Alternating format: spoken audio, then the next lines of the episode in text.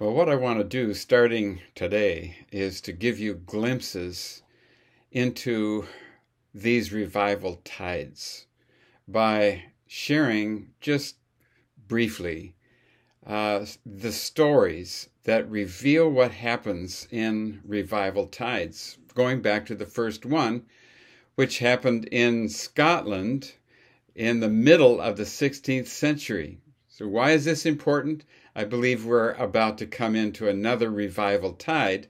And it's good to know that there have been a lot of these before, and we ought to be able to learn from them. You know, what good are they? What happens in them? Why do they happen? You know, we ought to try to get some perspective about this so that we can flow with what God wants to do.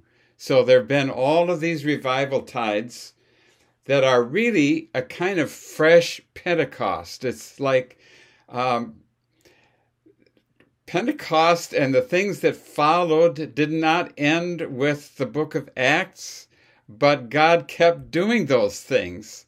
And so they became revival tides and and things happened. God's presence through the power and the outpouring of the Holy Spirit has kept on going. And so, this pattern of revival tides that I've been talking about in my last few videos um, started in Scotland as a unique pattern where certain things happen, and then there will be a a, an a ebbing away of the tide and then flowing back, and those things happen all over again.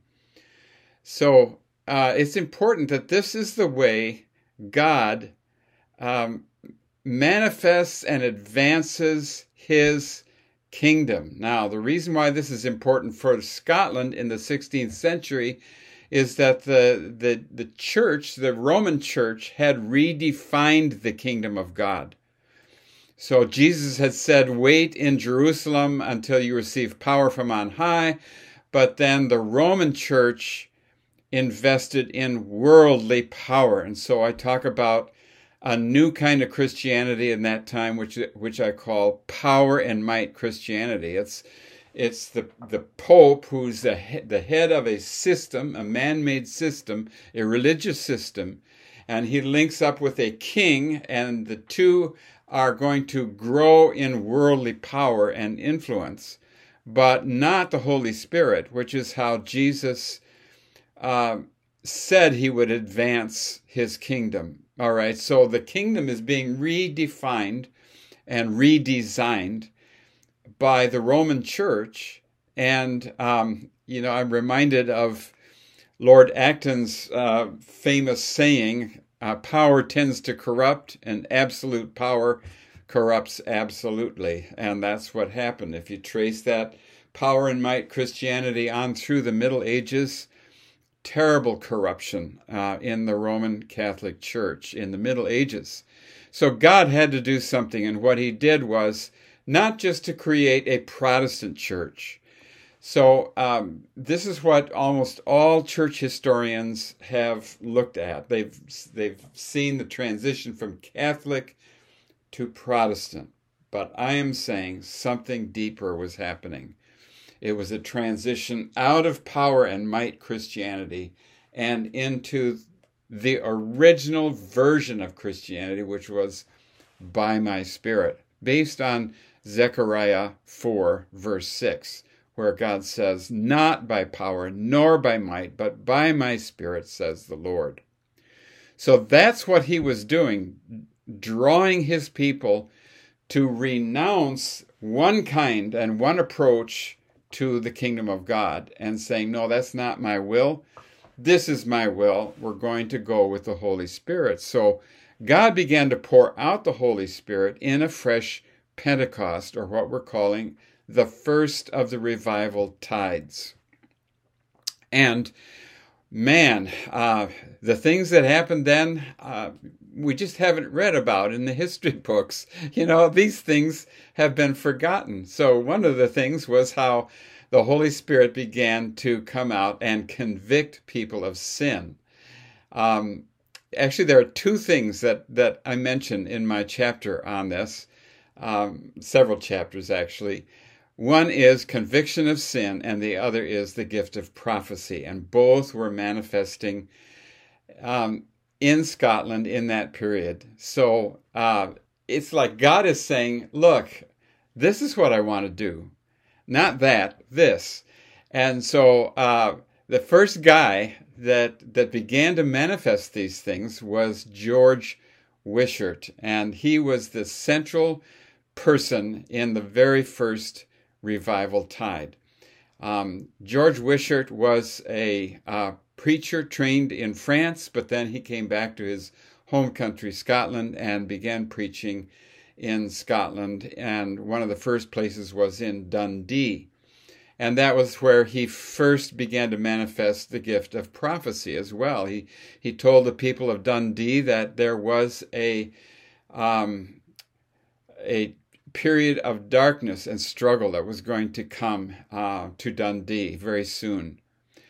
And uh, but he preached the gospel there and uh, and prophesied, and then he went down to uh, the southwestern part of Scotland, uh, what we call Strathclyde, and he preached there. Now he was opposed this whole way by Cardinal David Beaton, who um, did not want to have want to have anything to do with him.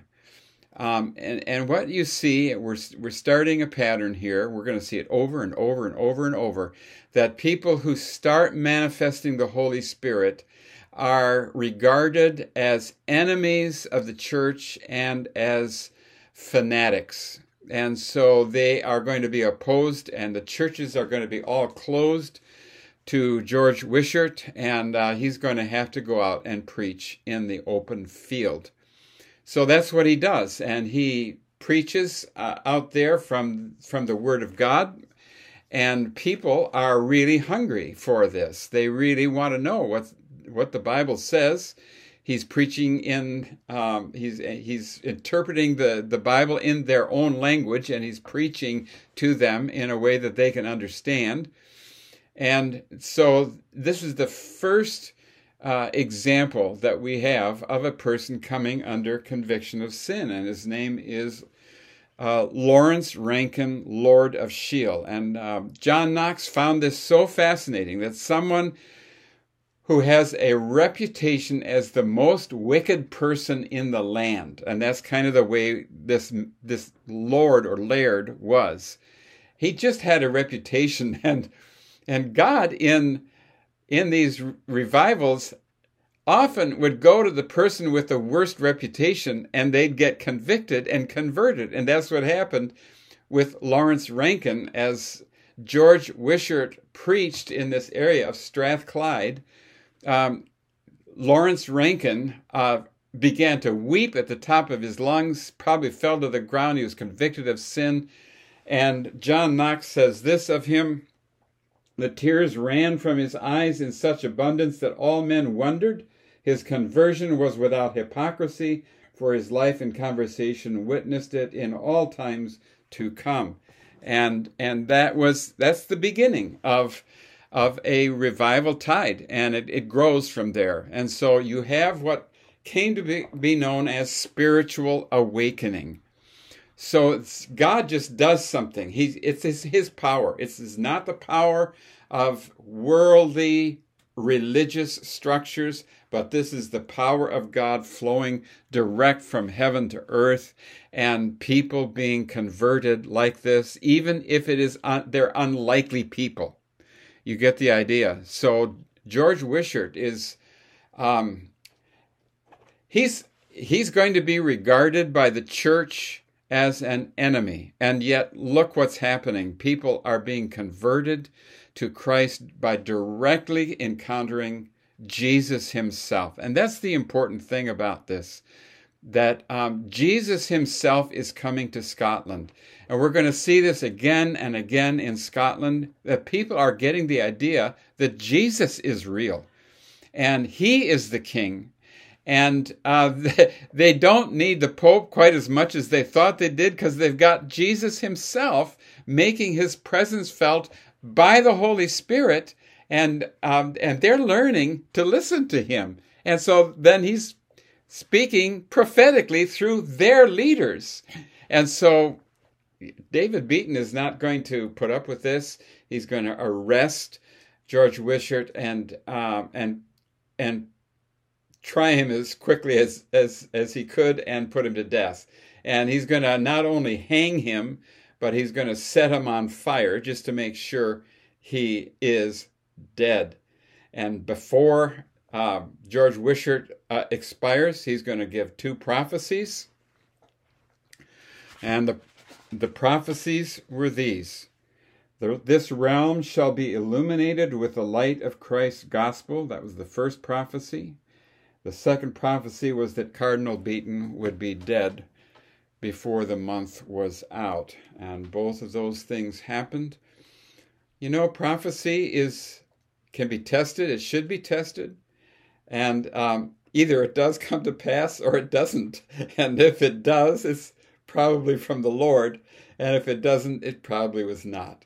So both of those were true, as was, um, by the way, the prophecy uh, over Dundee. They they had um, a terrible plague that came in there. They, uh, uh, George Wishart went to Dundee, preached the gospel there, ministered prayer to the people. They began to discover that there was power in the Lord Himself and the Holy Spirit was working. Now, the details, there's a long time ago, the details are a little sketchy, but we know the basic facts, and that fact is that God was pouring out His Spirit in Scotland. And so much of what happened then has been forgotten. So that's why I want to tell the parts that have been missing in the record. Okay. And I believe it's important because we are moving towards another revival tide.